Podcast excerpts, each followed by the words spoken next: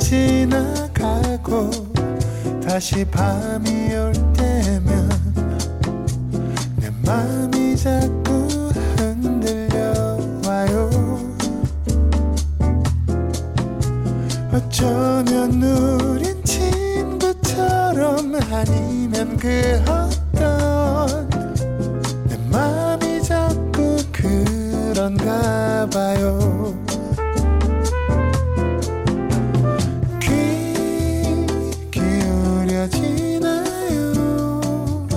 지나요 지금 이 시간이 기다려지나요? 잠시라도 그대 들려올 때면 연태진의 에프엠데이트.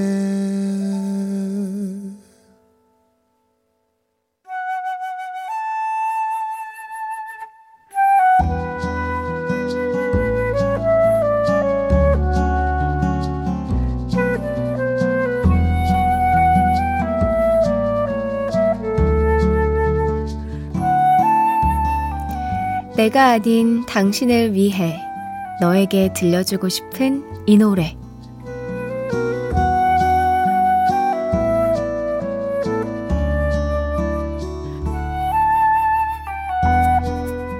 오늘은 일칠칠사님의 사연입니다.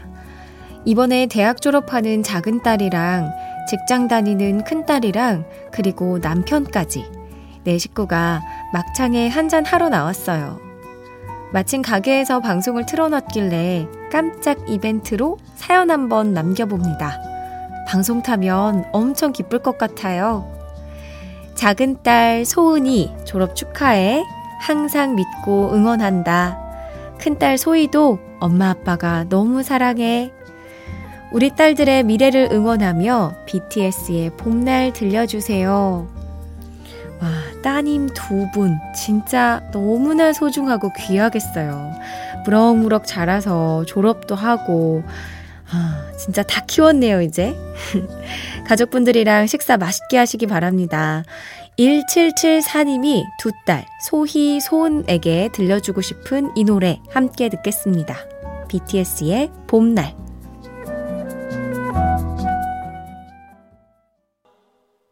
비티에스의 봄날 들었습니다. 칠오오팔님이 가족들이 둘러앉아 막창에 한잔하는 모습이 그려지네요. 건배 찐하게 하셨을 것 같아요. 그러니까요. 아니 저는 가족들하고 어, 다 모여서 외식한 게 진짜 기억이 까마득할 정도로 너무 오래돼서 음, 이렇게 다 같이 저녁 한 끼 술 한잔 하는 거 너무 좋은 시간이었을 것 같습니다. 구오사오님, 저희 중삼 아들도 내일 졸업해요. 오늘 미리 졸업장과 졸업 앨범을 받아왔는데 기분이 참 묘하더라고요. 태호야, 졸업 축하해. 춘디 목소리로 듣고 싶어요. 헉, 어머, 제 동생 이름이 태호거든요? 저 지금 깜짝 놀랐어요. 와. 구오사오님, 세상에 중삼 아들이면 이제 고등학생 올라가는구나. 야. 태호야, 졸업 축하한다. 내 동생 같아서 좀 남다르다. 아, 제 동생은 참고로 서른이 넘었습니다. 네. 자, 단 한 사람을 위한 신청곡, 너에게 들려주고 싶은 이 노래. 누구에게 어떤 노래를 들려주고 싶으신지 사연 많이 보내주세요. 이어서 에프엠데이트 삼, 사 부는 실시간 신청곡으로 꾸며지는 시간입니다. 어, 솔직히 말씀드리면 어, 경쟁률이 생각보다 높지 않습니다. 이거 좋아해야 되나요? 네, 말해, 말해도 되나? 여러분의 문자에 늘 목말라 있으니까 많이 많이 보내주세요. 문자번호 샵 팔천 번, 짧은 건 오십 원, 긴 건 백 원이 추가되고요. 스마트 라디오 미니는 무료입니다. 지금 뭐하고 계신지 듣고 싶은 노래와 함께 사연 많이 보내주세요. 에프엠데이트 삼, 사 부와 함께하는 분들입니다. 환인제약, 금천 미트, 프리미엄 소파 에싸, 린나이 보일러, 비만 하나만 삼육오 엠씨, 주식회사 힘펠, 미분당, 현대해상 화재보험, 케이지모빌리티, 제주항공과 함께합니다.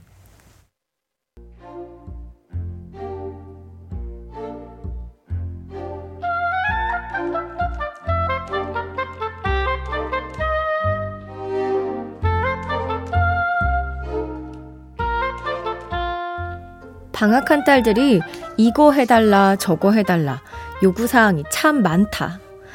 그런데 놀다 지친 건지 이제는 하다 하다 요리까지 해달란다. 내 친구네 태진이네 아빠는 파스타도 해주고 막 그런데 나도 아빠가 하는 음식 먹고 싶단 말이야. 요리해줘! 해줘! 해주기 싫어서 안 해준 게 아닌데 할 줄 아는 게 없어서 못 해준 건데 이런 아빠의 마음은 까맣게 모르고 딸들이 계속 졸라댄다. 내가 할 줄 아는 요리가 뭐가 있더라? 밥보다는 간식 종류가 좀 더 쉬울 것 같은데. 불현듯 어릴 때 먹던 쌀볶음이 생각났다. 쌀을 깨끗하게 씻어서 불리고 물기를 쫙 빼준다. 프라이팬에 기름을 한 바퀴 두르고 불려둔 쌀을 살살 볶는다. 하얀 쌀이 갈색으로 변하면 완성! 음, 이게 뭐야? 에이. 며칠 후 장모님께 전화가 왔다. 아니, 애들한테 뭔 쌀을 볶아줬어? 아이고, 참나. 요즘 애들은 마라탕, 탕후루 그런 거 좋아해. 쌀을 왜 볶아? 큰맘 먹고 한 쌀볶음이 비웃음을 당했다. 맛있는데 왜? 내가 너무 센스가 없었나? 이럴 줄 알았으면 요리 좀 배워둘 걸. 아, 후회가 싫다.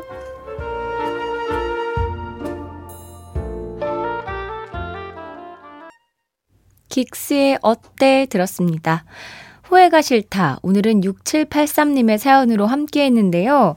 이 쌀볶음이라는 말에 약간 다들 당황하신 것 같은데 인증샷도 같이 보내주셨습니다. 저도 쌀볶음이라는 말이 너무 생소한 거예요. 근데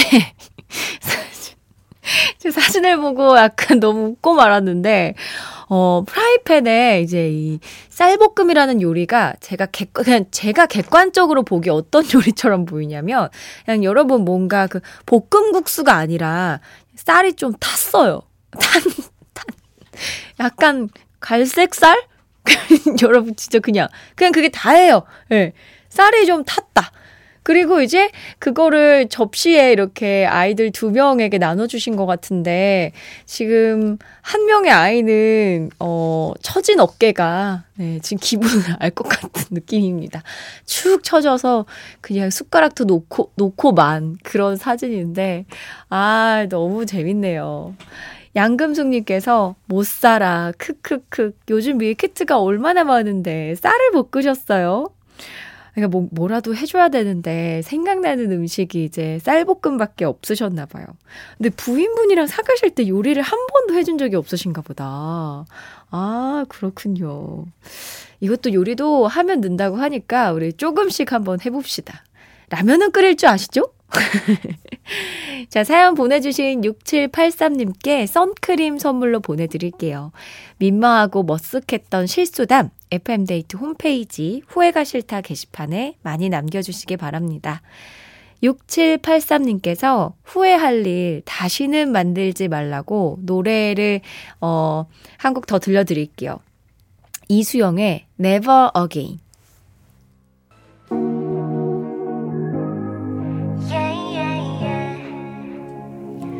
어, 권순호님께서 부산 지하철 이 호선 타고 집에 가면서 듣고 있습니다. 덕분에 지루하지 않고 재밌어요. 신청곡은 아이브의 I Want 해주셨는데요. 어, 이 노래 듣고 오겠습니다.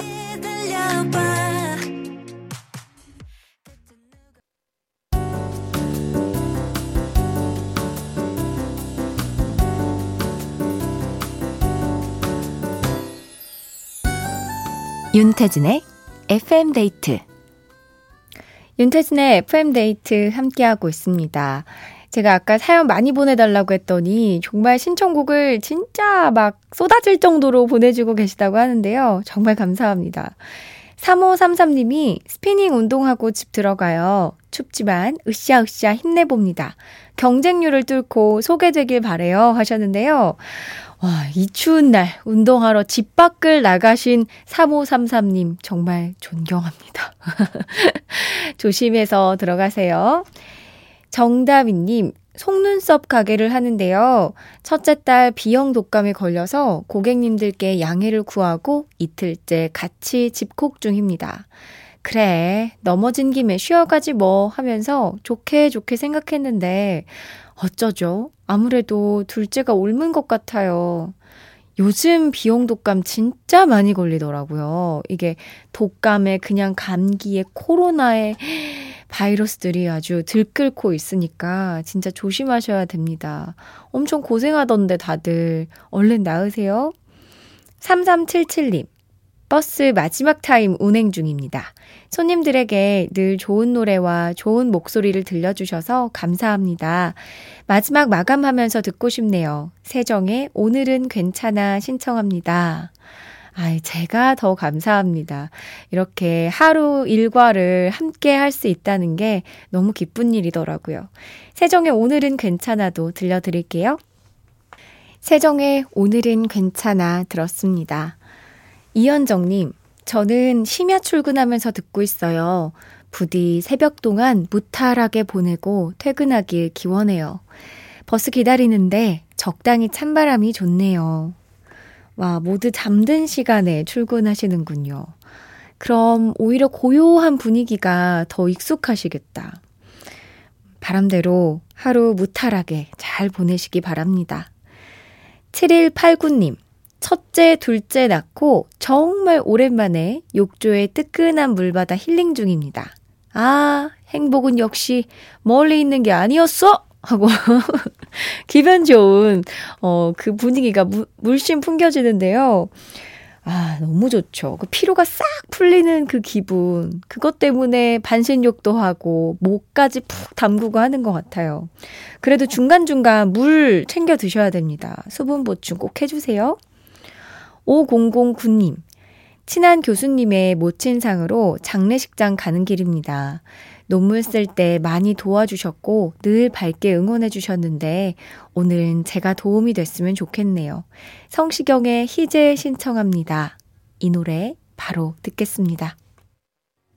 성시경의 희재 들었습니다. 칠공일이 님, 아이들을 가르치는 학원 강사예요. 수업 마치고 이제 돌아가는 길입니다. 말을 많이 했더니 배가 엄청 고프네요.